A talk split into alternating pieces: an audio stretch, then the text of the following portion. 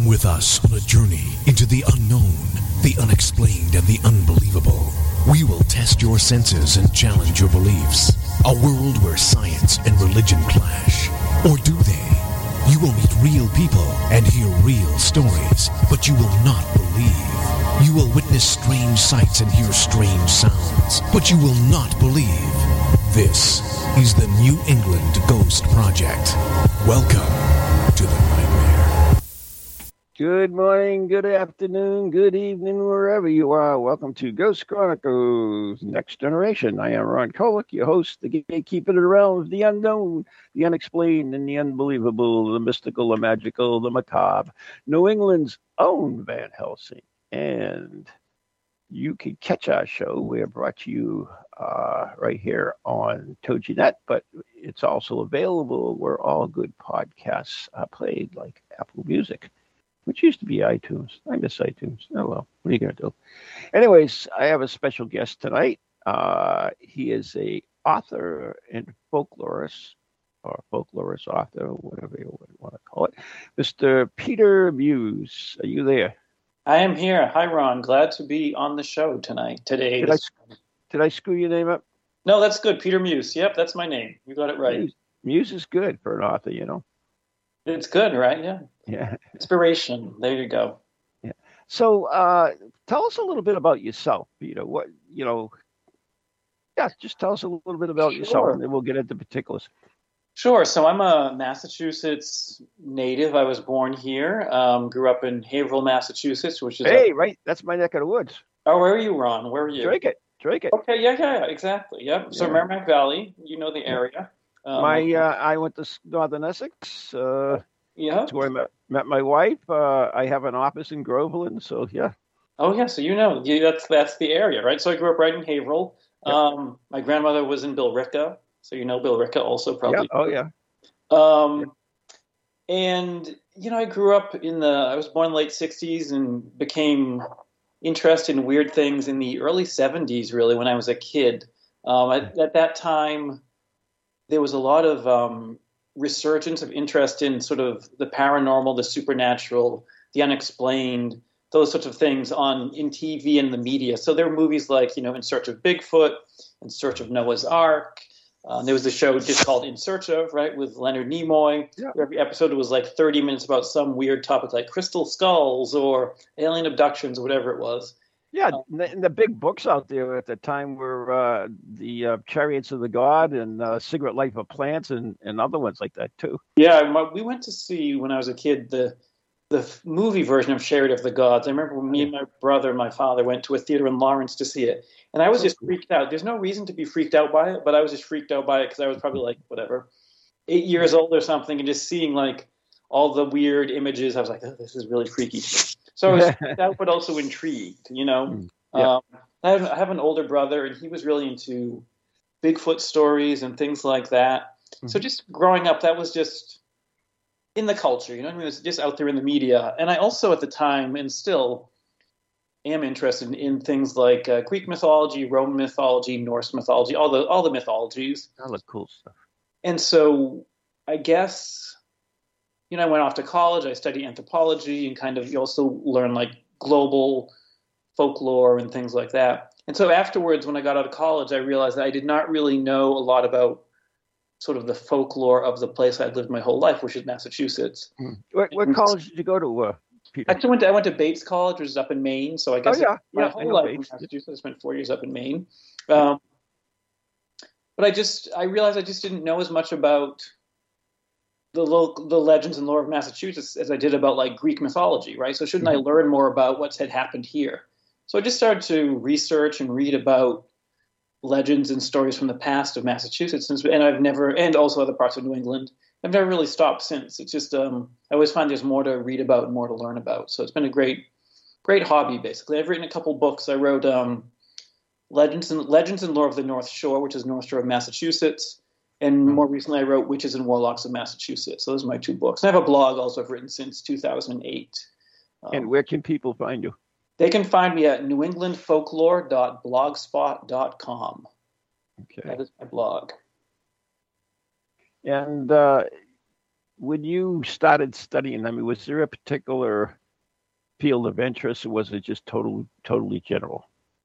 You know, it was pretty general, really. Um, I was not really interested in one thing more than the other. I think I've always been interested in a lot of the older stories, things from the sixteenth century, seventeenth century, eighteenth century. So, you know, the like Puritan legends, um, legends after that really are really interested in me just because a lot of them have been forgotten a little bit, I think. And also some of them have survived also, which is also kind of interesting, like which stories have survived and which ones haven't survived.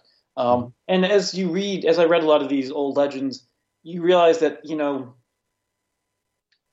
the Puritans and the folks who came after them, really the main focus was on witchcraft, was a big concern.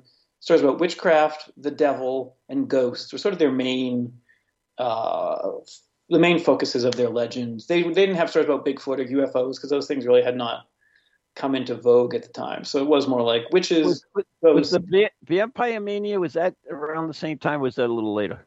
That was a little later. Vampires, you see the New England vampire craze sort of after the Revolutionary War, I think, is when it really yeah, kicked okay. in.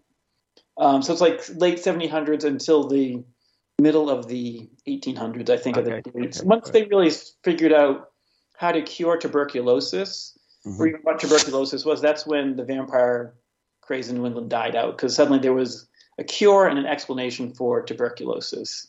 And do your, do your audience know what that vampire craze was, Ron? Do you think? Could you want to? I, I would. Well, you can you can bring it up because I mean, uh, you know, uh, food for the gods. I mean, food for the dead. Uh, yeah.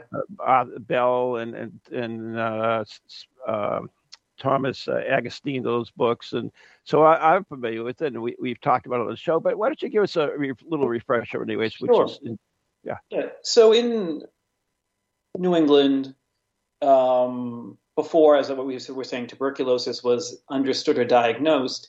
You know, there was a lot of tuberculosis in the in the area around here, and it's it's easily transmittable, particularly among people who live together.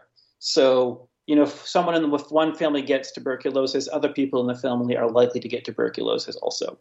Um, but since the time they didn't understand the science of what caused tuberculosis as a bacterial thing.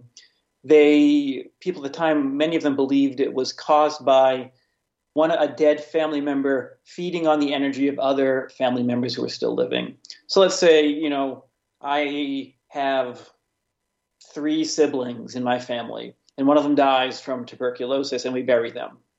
Well, then another sibling starts to show the same symptoms, and rather than think, oh, this is a bacterial infection that we got, we, people would think, oh, you know, the sibling who has died is feeding on us from beyond the grave.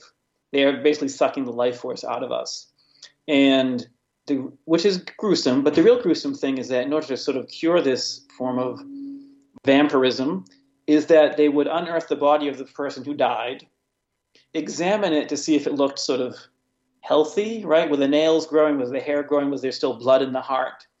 And if that's the case, it's, oh yes, this is really. If that's what the situation was, people would say, okay, yes, this person is indeed feeding on their relatives from beyond the grave. We're going to have to take out the liver, the lungs, and the heart. We're going to burn them. And then we're going to make the people in the family who are sick drink those ashes in water, basically, which would supposedly cure them of the tuberculosis, um, which it didn't usually work, but people would still uh, practice this. And so I think um, there's a Rhode Island folklorist named Arthur, what is he? Um, Michael Bell is his name. I was gonna say yeah, Michael Bell. Michael yeah. Bell, who wrote a book called Food for the Dead, which describes this. He has like twenty cases, I think, uh, in New England. A lot of them in Rhode Island, Connecticut. There was one case in Massachusetts that's been documented, Vermont, some other places. So it's sort of a fascinating and gruesome thing, really. Yeah, but that's the, type of, that's the type of local legend you'll find, right? If you dig far enough, find those things from the past. I know Thomas D'Agostino is always uh, coming up with uh, another case from. Oh really? Uh, yeah, he's fine as well. Are you familiar, you are you're familiar with Thomas? Yes, D'Agostino. Yeah, I have few of his books. Yeah. Yeah, I was going to say you must have because yeah. he's written like six thousand books. He just, I don't know how the hell he does it, being quite frankly. Uh, he's but, just ambitious, I guess. Right? You have to be yeah, ambitious. It's, it's amazing, but yeah, uh, you know, I did, uh, my wife and I did a tour of the uh, Public Health Museum in uh, Tewksbury. And uh, when I was there, I discovered that uh, uh, Moxie was actually invented as a patent medicine for uh, oh, T B. Wow. Wow. Yeah. Wow. So, does that explain the taste? Like I, st- I, Moxie, I will drink Moxie, but you know what I mean? It's very, it's an acquired taste. It is. My my mom and dad used to drink it. I, I have no part of it, but uh, yeah, they actually would mix it with milk, and it would just like turn my stomach. But uh, yeah, that was uh, and there are. I mean, people just love it. Uh, you know, not everybody, but there are some aficionados or whatever you want to call them, connoisseurs of of the uh, le- lexia. But uh, yeah, it was interesting. Yeah. It's a, yeah, it's like early. You see those. In the nineteenth century, early twentieth century, those sort of like different roots, right? People cooking different roots to make these tonics, like root beer, and Moxie, and all those things are all kind of related. But we've, we've all kind of honed it down just to root beer. Like now it's just root beer that people drink, not the other ones. Maybe a little birch beer or something now and then. But yeah, yeah uh, Moxie was actually uh, manufactured in Lowell. So. Oh, really? Yeah. And now it's associated with Maine. Like for some reason, I know, I with know. Maine, I'm not sure why. Yeah. But they have the big festival up there and everything.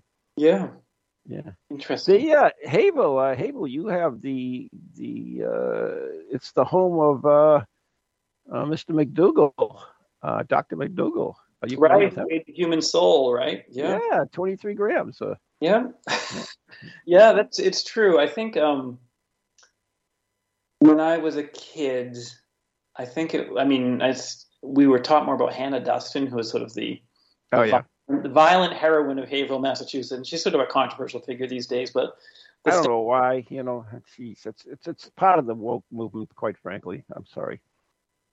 Yeah, it's you know, I think it's com- the whole situation is really complicated. So, but there is still a statue of her in the downtown park holding a hatchet. You know, which is yeah, really- they they try to change that too, but whatever.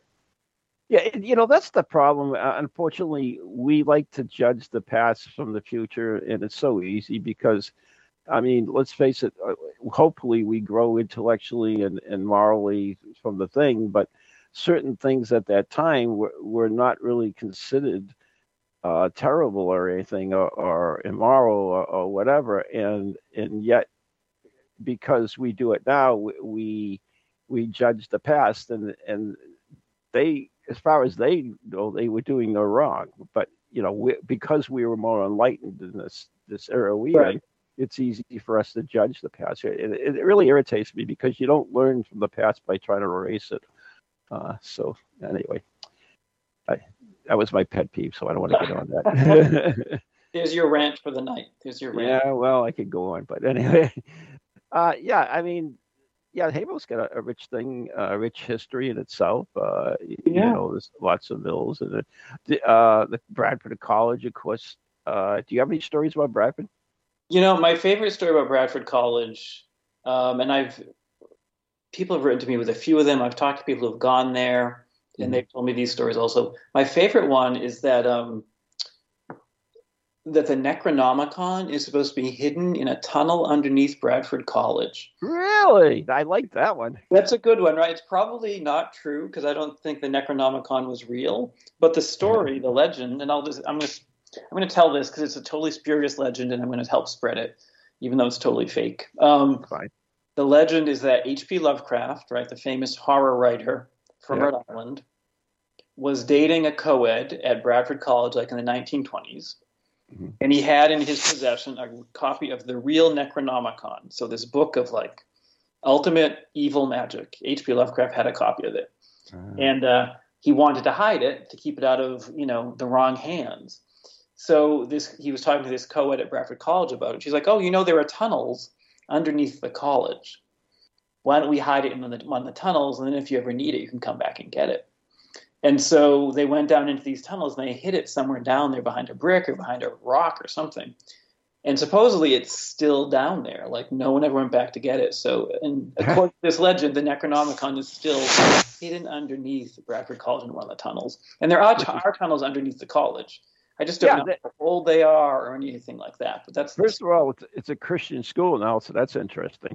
But, yeah, people have written to me say, "Please don't spread this legend because it's a Christian school." Yeah. Um, we don't. But tunnels, you know, we, we like to say, "Oh, there's tunnels under it," but tunnels are quite common in in uh, buildings of that time period. A lot of the mills had tunnel. I mean, I know the, I believe it's the Pierce Mansion actually. Uh, He had a tunnel under the street to his his uh, uh, mill across the street, where he could go in and, and to the mill under the. So right. I mean, yeah, Lowell Lowell Tech or, or what is it, Lowell University of Lowell now uh, has tunnels. I mean, tunnels are, are common. We like them because they're underground. They're scary. You know, we we like. I mean, Lowell General Hospital had tunnels, which by the way were pretty freaky. but, it's um. But, Yeah, there. I I do like a tunnel because they are freaky and spooky. I think there's um, I'm trying to find the name of, of this person. The North End. There was there were supposedly tunnels in the North End. Um, there was a guy in the like in the colonial era, a very wealthy man showed up in Boston, and he sort of um. won a lot of friends by spending a lot of money, right? He lived in a big house that used to own be belong, they used to be owned by the governor. He like helped decorate the Old North Church, like he bought them these cherubs and these glass windows and all this stuff. So he was making like a lot of friends by being very generous.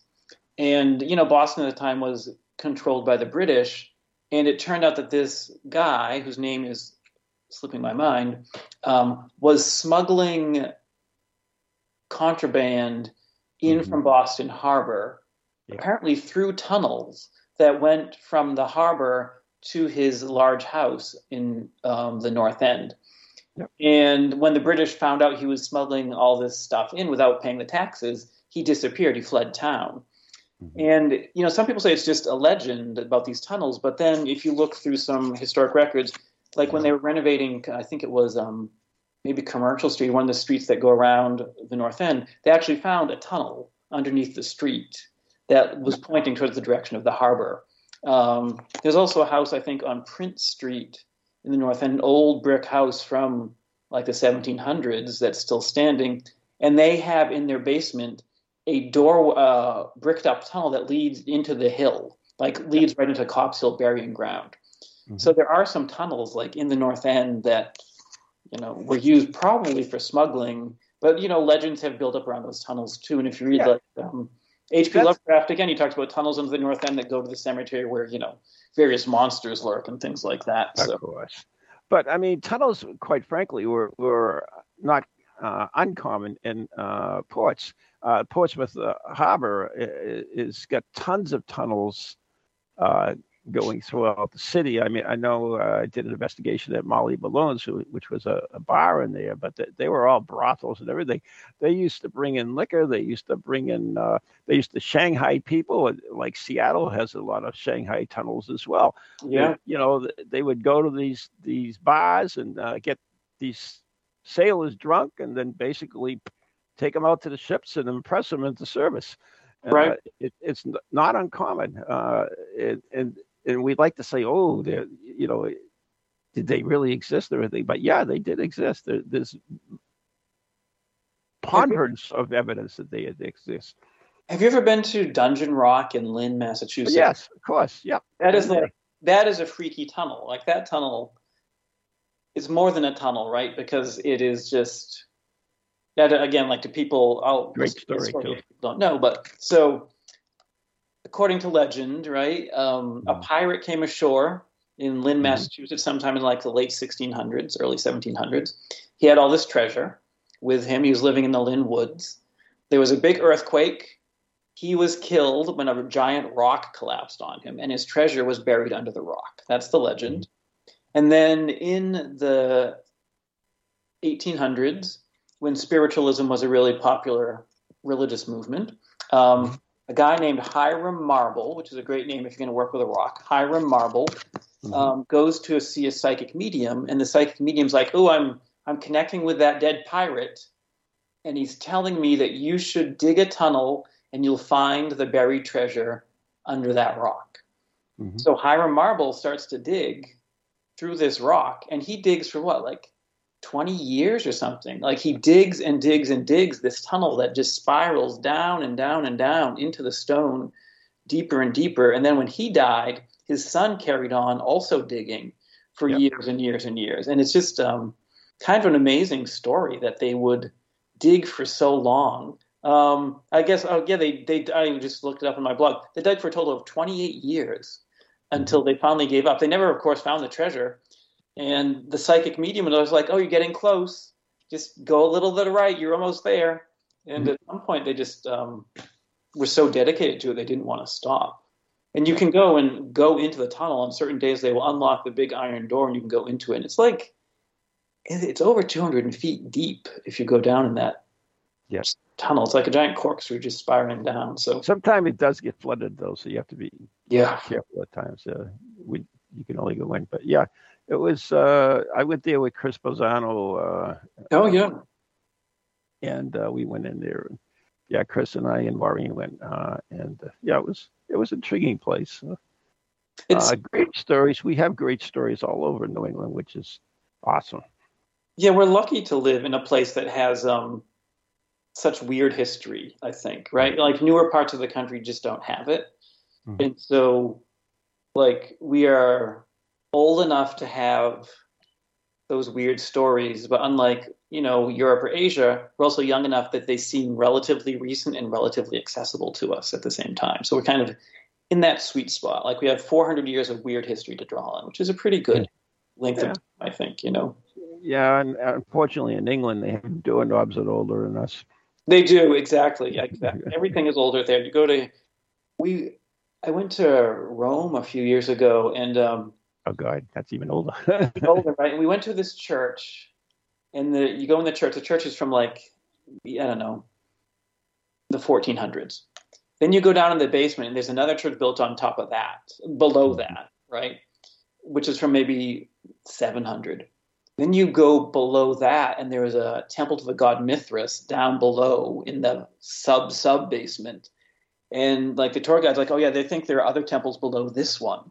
Like they're all just built right on top of each other. Sort of amazing. And they were just, um, we're down there looking at this temple from whatever, the Roman Empire. And they're just these doorways, which are chained off. So you can't go down the doorways, but they lead into these tunnels and you can just hear like running water. I'm like, what is down here? Like how deep do these tunnels go? You know, it's sort of amazing. Yeah.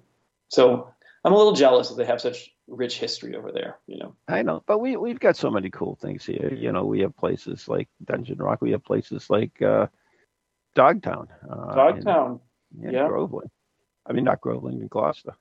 Yeah, Dogtown is great. Um, it's always a little spooky, I guess, to go to Dogtown. Um, mm. The first time I went there, we parked and we were walking in, and we were at an entrance that's near like a firing range. Oh, yeah. So you could just hear all these rifles going off, which to me is an unsettling thing. Like, I'm not a type of person who grew up around guns. So just hearing a lot of rifles, I'm like, ooh, this is just setting, like, tone for me. And, of course, nothing really spooky happened. But just, like, those woods are so, um, like, the landscape is unusual. The rocks are unusual. We have the rocks that Roger Babson carved. We have all those, you know, motivational sayings like, you know, be on time and do good work or whatever. Yeah. And he, like he carved them to kind of motivate people to work hard, but now they're just in the middle of these overgrown woods, which makes it even weirder. Like it's, it has the exact opposite effect of what he intended, right? He wanted people to think of like hardworking colonial founders and not think about the witches that are associated with Dogtown. But I think, you know, the w- nature took over, so now I just associate more with witches and spooky things. You, do you want to give us a little synopsis of the the, the witches of, of uh, yeah. Dogtown? Sure. So um, Gloucester's a really old town, right? Founded at some point in the sixteen hundreds. And, you know, it was focused... All right, P- Peter, before we go into it, uh, we're coming up to the break, so uh, we'll, we'll hold off until after the break, if you don't mind. Okay. I am. I can always tell this story. There's no rush. Okay, so I, I did want to tell a story about those rocks that were carved. Uh, we we went there, Maureen and I went there. Uh, we met up with uh, Chip Belanger and Thomas D'Agostino, And we had run into some rainstorms. We were about a half an hour late. So we got there, and we went through Dogtown with, with uh, Jeff and, and Tom and everything else. And they, we came along the rocks and everything else. And then one time, uh, as we approached, there was they were standing in front of a rock. And uh, uh, all of a sudden, they, they just get out of the way and it said, "Be on time." so, so, yeah, that was like, when you said that, it just reminded me of that story. I got one of my best pictures there, in fact, uh, it, that has me sitting on the rock with my leg hanging over the side, and it says uh, "stud" on it. It really says say "study," right? Yeah. It really says "study." Yeah. But anyway, all right. So we got to take a break. Okay. You're listening to uh, Ghost Chronicles: Next Generation with uh, our special guest, uh, Peter Muise, right here on TojiNet. And we're brought to you by Circles of Wisdom, two eighty-six Merrimack Street, Methuen, Massachusetts, the Gallant Messier Family Law Group, fifteen High Street, North Andover, Massachusetts, and our very, very good friends in Ghost Chronicles Radio on Patreon. You, too, can become a member, have access to over yeah, fifty exclusive videos uh, and other stuff that's on the site uh, for a mere three bucks a month. So there you go. Um, you can also catch our podcast on uh, Apple Music and, uh, well, actually basically wherever good podcasts can be found. And um, so there you go. Anyways, uh, we'll be right back after the following messages.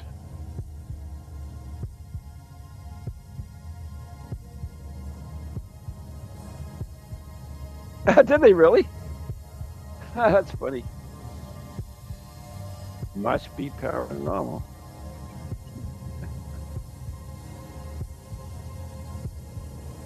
All right, you gotta put the tunes up though, so I can hear them. So, yeah.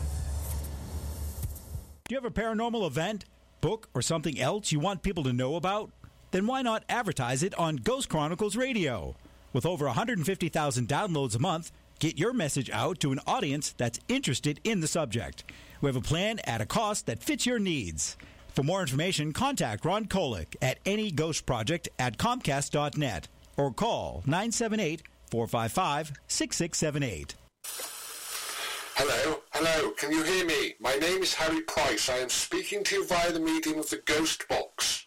Many of you will know I carried out the first live radio broadcast from Haunted House way back in nineteen thirty-six for the B B C. Now, thanks to the wonders of modern technology, I am still able to keep abreast of twenty-first century ghost hunting by listening to Ghost Chronicles International on TogiNet, ParaX Radio, The Ghost Channel, and even on something called a podcast. Two splendid chaps host it. One is an American who calls himself New England's own Van Helsing, although I have discovered his real name is Ron Kolick. The other is Stephen Parsons, and he's a paranormal scientist. Well, mustache. I'm required elsewhere on something called a K two. But don't forget, I'll be listening in every Tuesday from eight o'clock in Great Britain and three o'clock on the American Eastern Seaboard. I trust you will join me there.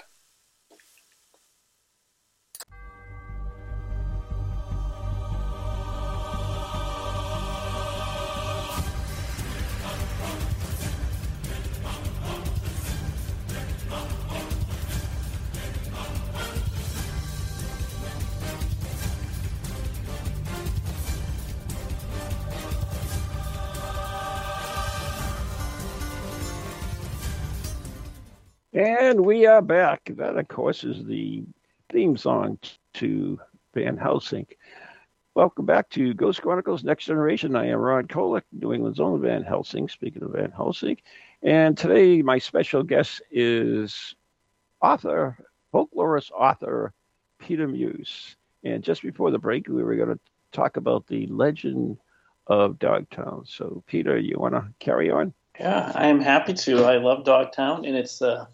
Witch stories, which I love witch stories. So, um, you know, Gloucester was founded, what, in the sixteen hundreds, probably a fishing community. And um, since it was a Puritan town, it was very focused on the church, or what they would call the meeting house, right, where the Puritans would have Sunday service. Sunday meetings was a real focal point of the town. Um, and it was very focused on the harbor. And at a certain point, that part of the harbor near the meeting house was becoming very crowded. And so the leaders of Gloucester opened up this new part of the Gloucester Peninsula, basically Cape Ann, for settlement, and they called that the Common Settlement. And it was um, sort of away from the coast a little bit, up on this plateau, this sort of rocky plateau. It wasn't really a place where people could farm. It was too rocky, but instead it was a place for um, craftspeople, so like barrel makers, blacksmiths, um, things like that, maybe cobblers, people who would make things would live up there. Maybe there was space for sheep to graze or whatever, but it wasn't some place you could really grow a lot of crops because there was too many rocks. But it was close to the meeting house, so it was sort of a popular Um, place where people live, particularly if you were a young craftsman, you'd go there and start a family. Um, so things were going great for a while up there in the Common Settlement, this part of Gloucester, until a couple things happened. One is they moved the meeting house away from its original location, further away from the Common Settlement. So what had once been sort of a convenient place to live was now a little bit of a backwater, right? Particularly if you didn't have a, there were no cars at the time, so you wouldn't want to have to walk like five miles every Sunday to go to the Sunday meeting. That's not really convenient. And also the Revolutionary War broke out, and a lot of men from Gloucester were called up to serve in the Navy in particular because it was a, a coastal community. So um, the population of Gloucester sort of plummeted a little bit. So basically this area, this Common Settlement, which was now inconvenient and was getting depopulated, it really sort of became abandoned. Um, people then tended to move out of it into the main part of Gloucester down by the harbor. And so the houses there started to kind of fall in disrepair. And people, once it was sort of in a state of disrepair, the outcasts of Gloucester started to move into it. And a lot of these people were um, older single women, like widows or women who had never gotten married. And they moved in and took over these houses, these abandoned houses. And a lot of them had a reputation as witches. And they kind of, some of them actually played this reputation up, like um, there was a woman, I want to say her name was Tammy Younger, I think her name was, and she lived in this rundown house on the road that went through Dogtown into Gloucester. And every time a wagon would come by, bringing people from other parts of Cape Ann and from the mainland into Gloucester, she would kind of stick her head out of the window of her rundown house and scream and yell at them and threaten to curse them unless they would give her money. So basically she was like charging a toll. But everyone was afraid of her because she was so terrifying looking. I think she had like one giant fang in her mouth and, you know, cultivated this look like long straggly hair. She really wanted to look terrifying. And people were like, oh, you better pay her. She's a witch. She's going to curse you. Um, so some of the witches kind of made their money by threatening people and threatening to curse them. And I know when Tammy Younger died, for example, um, her nephew, who still lived in the main part of Gloucester, asked the local carpenter to make a coffin for her. And the carp- the carpenter's wife was terrified to even have the coffin in the house. She's like, I can sense Tammy Younger's negative vibes or whatever. There was seventeen hundreds. Like coming out of this coffin, you have to keep it outside. It's too scary. She's a witch. Um, some of the other witches in Gloucester, in Dogtown, were more benevolent, I think. They would make their money by selling herbal remedies. They would make, you know, um, th- you read, they made things out of like um, – spruce tops you read about, or foxberry, or different herbs that would grow, so cures for ailments like colds and coughs. And some of them would tell fortunes using tea leaves or things like that. And so, um, and again, when I say witches, they weren't really witches. They were um, women who were using the word witch to make a living, basically. It was how they were making their money, by acting like witches, so either threatening to curse people to get money, or, you know, cooking up these cures and telling fortunes to get the money that way. Um, eventually, um, those women, most of them passed away. And I think the last person who lived in Dogtown was a um, freed slave. His name was Cornelius Finson. And I think he died in, I want to say, eighteen fifty. He was the last person who lived in Dogtown. And he was found um, with severe frostbite just in one of these one of the few remaining houses. He was trying to find some buried treasure that was supposed to be buried in the basement. Um, and he was the last person who lived there. And now it's um, it became abandoned after that. Um, and Roger Babson, who founded Babson College, he was a big financier in the early part of the twentieth century and uh, late, I think he in the late nineteenth century. And he did not like that Dogtown was remembered as a place for witches and for this supernatural. And so he made a deal, actually, with the town of Gloucester, is that he gave Gloucester land for their reservoir. So Gloucester has a big reservoir that was given to the city by Roger Babson. And in return, he asked that he could have um, stonemasons carve inspirational sayings into these boulders to kind of inspire people to the original ethos of the Common Settlement, like these hardworking artisans, these people who fought in the Revolutionary War. And so as Ron and I were saying, like there are these things that say like study, work hard, be on time, use your head, all these slogans. I think there are like almost twenty of them. There's um, a lot of them, yeah. There's a lot of them. I haven't seen all of them. I've seen a bunch of them, but never found all of them. But now if you go to Dogtown, it's just totally overgrown. So all these, you just stumble on these boulders in the middle of this really dense Uh, sometimes inhospitable forest. Like the terrain is can be rough there. I think parts of it can be pretty rough. Um, mm. And there, you know, there are the legends about Dogtown. I've heard like uh, the Dogtown werewolf. Have you heard of this one? Um, no, I have not actually. This there are the only two references to it. One is from like the eighteen hundreds.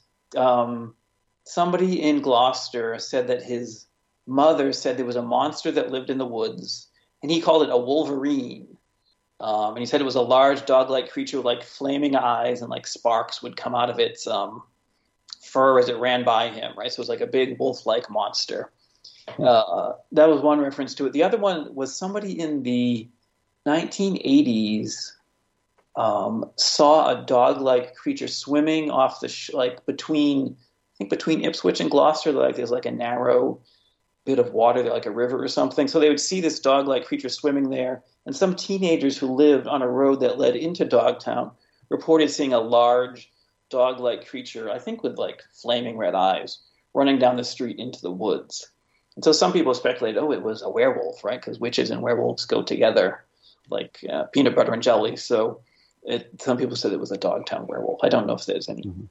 truth to that, but it's a good story anyway, I think. Do you know how Dogtown got its name? Um, they say it got its name because of the rural dogs that lived there.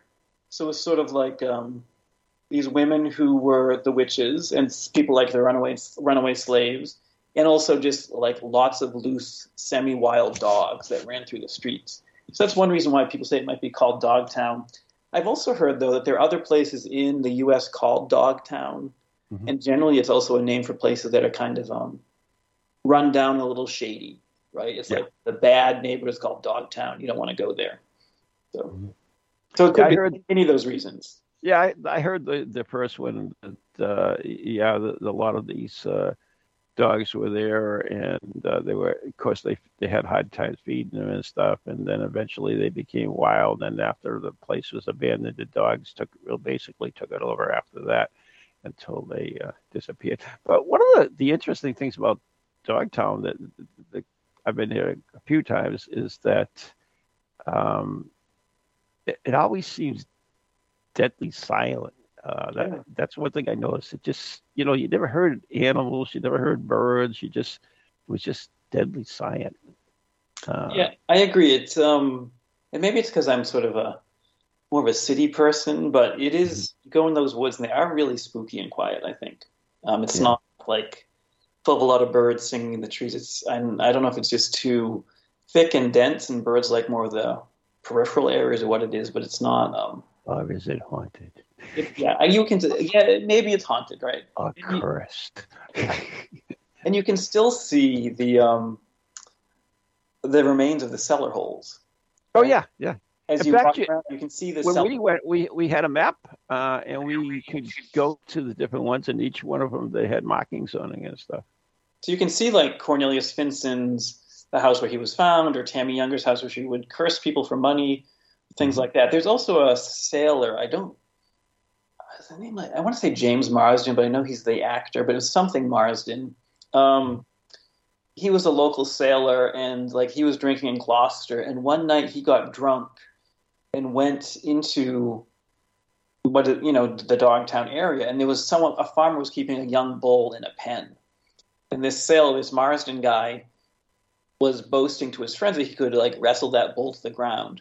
So he got in the pen, wrestled the bull to the ground. He's like, "Yeah, I, I really taught that bull a lesson." His friends like, "Yeah, you're the man," whatever.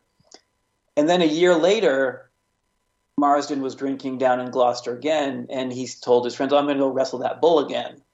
And so they all went back up to the pen. And, of course, a year had gone by, and a bull gets really big in a year, right? It put on, like, you know, whatever, four hundred pounds or something. Mm-hmm. And so Marsden gets in the pen to um, wrestle the bull, and the bull kills him. Yeah. Like, just kills him. And there's a small plaque somewhere in Dogtown to that event. It's like James Marsden killed by a bull. Um, just a small stone marker to that. So it's, um, you know, it's kind of a creepy place. There was a murder there in the was the nineteen eighties, I think. Um, a school teacher was murdered by a local man with them. Um, That's right, yeah. Yeah, so there, were, there are always tales, too, of witches from sailing going there and sacrificing children and stuff, too. That were, those are just tales. About Those are just tales, right? And that's, um, you know, adding to the mystique. But the book yeah. by Alyssa East called, like, um, I think it's just called Dogtown, Murder and Mystery in a New England Ghost Town or something like that. That's a good book because it has the whole history of Dogtown and it talks about the murderer and what happened. Oh, after. Cool. Very cool. Yeah. What are the, another cool thing that I, uh, we went there at night one time, and uh, we were just You're very brave. I wouldn't go there at night. We went through, and and one of the it was it was full moon. One of the coolest things I ever found was this. I I can't think of the name of it right now, but it's basically a, a moonflower, and it it only blooms during the moon, and it was it was it was absolutely gorgeous, like a white lily kind of thing. It was it was gorgeous. I was like, wow, look at wow. this. Yeah, I took a picture, and I, I, I'm sure I have it somewhere. But yeah, it was the neatest thing. Like we're going through the woods at night, and you find a, a blooming flower. It's like, wow. That's yeah, that's pretty cool. Crazy. Yeah, yeah. I, anyway. you know, I am. Um, I don't go in the woods at night. One, I you know, too many bugs, and uh, so one, it was like. I am happy to visit spooky places during the daytime, but at nighttime, I'm just sort of like, mm, I think I'll let somebody else go here at night, you know. So then you must not want to go into Freetown State Forest looking for puckwudgies. Well, we did go to Freetown State Forest in the day. We went in the day, and um, I don't know if I'll uh, have you. You've been to Freetown? It's this. It's again. It's a spooky-ish place, um, and again, like we parked. And again, we parked next to a firing range. Like, how many firing ranges can there be next to a forest? So I guess it's the thing to do. Um, it would make it would make sense too if you're going to fire guns. If you have a stray bullet, you don't want to disturb the neighbors or, right. or hit the thing. Or you don't want the noise either as well. Uh, we did. So we went to Freetown, and um, you know, we parked and we walked down the road away from the firing range, and the whole experience was a little creepy because. Like, uh, we were walking down this big path, and a lot of the trees were dead. I think it was like the pine borer beetle had killed these trees. So we're walking through these dead trees. The gunshots are behind us. Uh, not a lot of people in the Freetown State Forest when we went. Um, it was a windy day in March, I think it was. So the leaves weren't yet out. And all the trees are rubbing together, and they're making like a squeaking noise, like a high pitch, like, yeah. I'm like, okay, this is a little spooky. Mm-hmm. Uh, we keep walking. The only people we encountered were a bunch of teenagers who were high out of their minds. Yeah. Um, and we're like, okay. And we had gone to, because there are a couple legends there, but one of them is about puckwudgies, right, who are these um, small, hairy humanoids who supposedly live in the woods. They're sort of like, um, they're a type of fairy almost. You know, they're sort of a magical creature that lives in the woods, intelligent magical creature that lives in the woods. Um, and it's a mix of like, some Native American lore, some, you know, English lore mixed together, and you get kind of the puckwudgies. Um, and they're mischievous at best, right, and malevolent at worst, I guess, right? They're not something you necessarily want to really encounter. And a lot of the stories are people will be walking, let's say, in the Freetown State Forest or other places. People have seen them in the Bridgewater Triangle, or just uh, someone told me they'd seen one in... Um, Uh, Norwood, I, someone even told me they saw one in Lawrence. So people see them in different places, but right. they don't like to be disturbed. And often if you disturb them, they'll follow you home. When they follow you home, there's sort of like some, you might see them in your yard. You'll see them in the driveway. Maybe they're tapping on your windows at night when you're trying to sleep. Maybe there's some light poltergeist activity in your house. So all this kind of spooky stuff will happen if you encounter a puckwudgie. And they're like, three feet tall and covered in hair, and um, kind of not, you know, a little creepy looking, I guess. So when we were there that day, we happily did not see any puckwudgies, and we were trying to find the Assonet Ledge, yep. which is, um, and unfortunately, I always I used to say Assonet, which is sounds trashy, so we're going to say Assonet, which sounds better. Um, the Assonet Ledge, which is often a place where people say they've seen puckweed, puckwudgies, perhaps puckwudgies have even pushed people off the ledge into the lake below, and people die on the way down. They hit their head in the rocks or whatever. Mm-hmm. And so we had been walking through the woods, seeing no people except the really high teenagers, and hearing squeaking trees, and just a spooky experience. And then when we reached the Assonet Ledge, suddenly there's like a group of school kids having a picnic up there. And we're like, oh, okay, all the the fear disappeared once we saw the, the kids having a picnic up there. But it's a, an interesting place to visit, I think. Mm-hmm. And, um, you know, the Assonet Ledge, there are also some ghost stories around it about, um, I think some people talked about ghosts of Native Americans, or ghosts of people who've committed suicides or things like that. So it's an interesting place. I think the lake at the bottom of the ledge, though, was relatively recent. I think it's like a quarry or something. So it's not right as old as people say it is, but the legends that have developed around it are still interesting legends. You know, there's always yeah, that. They that, dumped the, uh, there used to be gangs that hits. They dumped bodies in the in the lake. Oh, really? From gang hits or mob hits or things? Yep, from mob hits and there. Yep.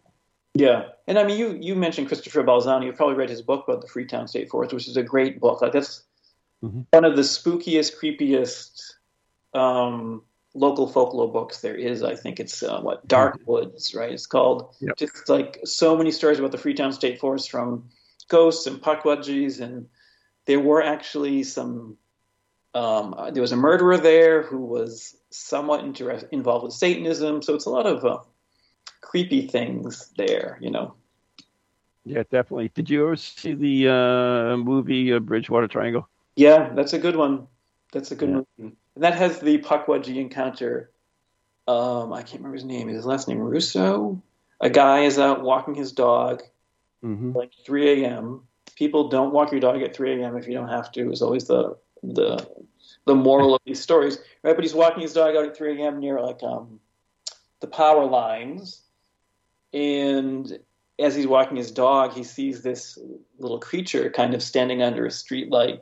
And it's like three feet tall and covered with hair. And it's kind of beckoning to him. And it's saying these words, which is something like, um, I think it was, Iwachu, Iwachu Kier is what it's saying. Like, Iwachu, Iwachu Kier, this creature is saying. He's like, what the heck? And the creature's kind of like ge- gesturing like, hey, come, come with me. Come into these woods. And luckily, this guy's like, no, I'm not going to follow the little humanoid monster into the woods, and he runs home with his dog. Mm-hmm. And when he gets home, he realizes the creature was probably, he thinks the creature was saying, we want you, we want you, come here. We want you, mm-hmm. we want you, come here, right? Which, whether the story is true or not, it's a spooky story. Mm-hmm. You know, like a story to make your hair stand up, I think. Yeah, there was also an encounter at the ledge. Did you see that? I, I know that they say sometimes puckwudgies push people off the ledge, but I no, there was a in the movie there was actually a video conference of being someone being possessed. Mm, mm-hmm. Do you remember I've seen that? It on YouTube? Yeah, yeah, yeah. It's, um, well, what'd you think of that? I think it's creepy. I'll say I think it's creepy. Um, I think. I don't know. I guess I would say if you look at the Native American lore around creatures that live in the woods, and there's a lot of it, and, mm-hmm. you know, from Maine, from New Hampshire, from Connecticut, all these places had surviving lore about creatures that live in the woods. You didn't mm-hmm. see much from eastern Massachusetts because so many of the Native Americans in eastern Massachusetts died, right? There was a wave of yellow fever that came through that killed people right before the Pilgrims landed, and then there was King Philip's War, And, and things like that. So sort of the local Native American groups here really suffered heavy losses, right? Right. But I think they, they also had their own wars as well. Right. Yeah. And it was just it was just a rough time. So I think um, if you look at the lore, though, the idea is that you're supposed to treat these creatures with respect, right? Treat them with respect. Um, There are certain things you leave out for them for food if you want to develop a good relationship. You don't say their name in the woods in the summertime. There are certain rules that people would follow. And if you follow the rules, the creatures treat you well and you treat the creatures well instead of a mutually beneficial relationship, or at least a relationship of coexistence. Mm-hmm. And I think um, that doesn't always fit as well into like a more dualistic Christian worldview where people th- want to put things either things are either good or evil, right? Like right. If it's a small creature in the woods, it's got to be evil because it's not in the Bible or something. Versus, mm-hmm. well, maybe it's just a local spirit, and you just kind of you ignore it or you try to treat it well and move on, right? And don't antagonize it, perhaps, or something like that. Right. So that's just my a different perspective, maybe. But again, I yeah. wasn't there, so I didn't see the person get possessed by it. So maybe if I had been there, I'd be like, oh yeah, this person was possessed. It was not good. Yeah, I was there, though, because that was me. That was that you? we so did what, that was your, with, what was your we, opinion on it? That that was uh, Maureen Wood, who was the, the woman that was possessed, and I was the one that tackled her along with Chris Balzano. Okay. Yeah, that was, uh, we went to the woods that night. Uh, yeah. Uh, that was, it's also in his book, uh, Picture Yourself Ghost Hunting, as well, with the, the okay. D V D attached with it. Yeah, it, it was in- interesting. Let's put it that way. Yeah. Uh, if you've never seen a trance medium uh, work with a trance medium, uh, then it's yeah, it's it's a little difficult to describe. But yeah, it's intriguing. Intriguing. Let's put it that way. Yeah, it's um. I guess that, again, like I don't go into the woods at night trying to find the monsters. You know what I mean? Because I, I don't want anything strange to happen to me. Basically, um, gets inter- It is interesting stuff. There's somebody wrote to me uh, through my blog, and um, they lived in Lawrence, and they were uh, of Native American descent. And they told me an interesting story where when they were kids. Um, it was a woman who wrote to me. She's an adult now. When she was a girl, she used to go visit her grandparents who lived in Lawrence. And one day she was sitting on the couch in her grandparents' living room watching T V, and she feels somebody pull on her hair. And she thought it was one of her siblings or her cousins, so she kind of like batted them away, like knock it off, whatever. She didn't turn around. Then she felt somebody pulling her hair again, and she's like, knock it off. And finally she felt somebody pull harder, so she turned around to look. And standing behind the couch was a very small woman and a very small man, like oh. three feet high, and they had really long hair that reached down to her feet. And she was freaked out, and she sort of yelled and told her siblings, hey, look. But by the time they looked, they were gone. And she mentioned this to her grandparents, and her grandparents was kind of like, oh, yeah, that didn't happen. They just sort of laughed at it. Um, and so, you know, later that summer, This the girl and her mother and her siblings had gone to the movies. And after they were done going to the movies, they went back to the grandparents' house to see if the grandparents were home. And so they're knocking on the door, see if the grandparents are home, and no one's answering. They knock again, no one answers. They look in the window, and the girl sees again this little old man and little old woman who are like three feet high, and they run by the window and go down a hallway. And the girl, again, is sort of creeped out by this. Um, But only when she's older does she think back and remember that her grandparents used to leave, like, plates of food on the floor. And she always thought it was sort of for a pet or something, although then she realized they never had any pets. They didn't have a cat, they didn't have a dog, so who was the food for, right? And it was for right. these, basically these spirits that were kind of hanging out with the parents, with the grandparents at the house. And they were no trouble, they weren't trouble, they just were there and maybe were curious or mischievous or something like that.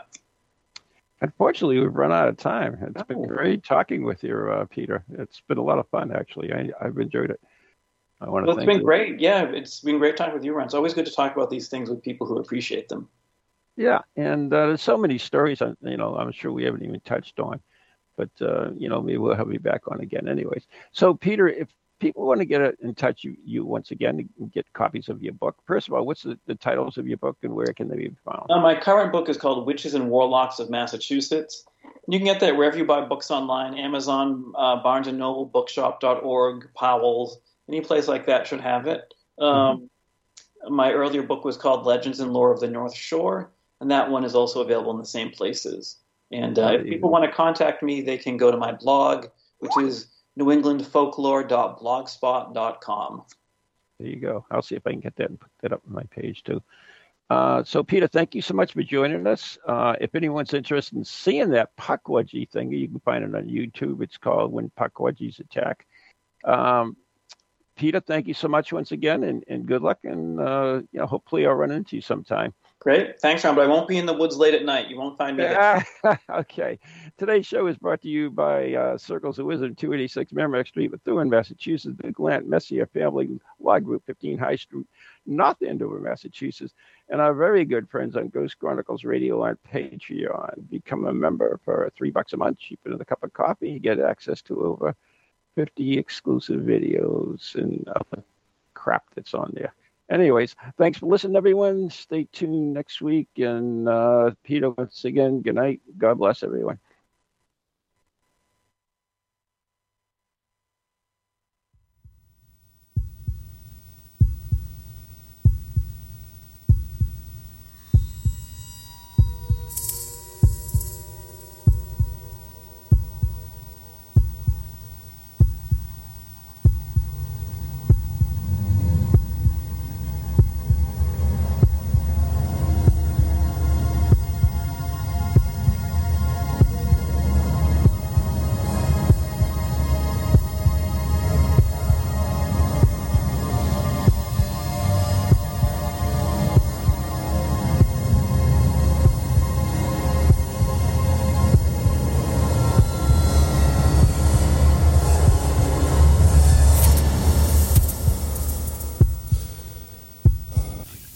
Ghoulies to ghosties, long-leggedy beasties, and things that go bump in the night. Deliver us, good Lord.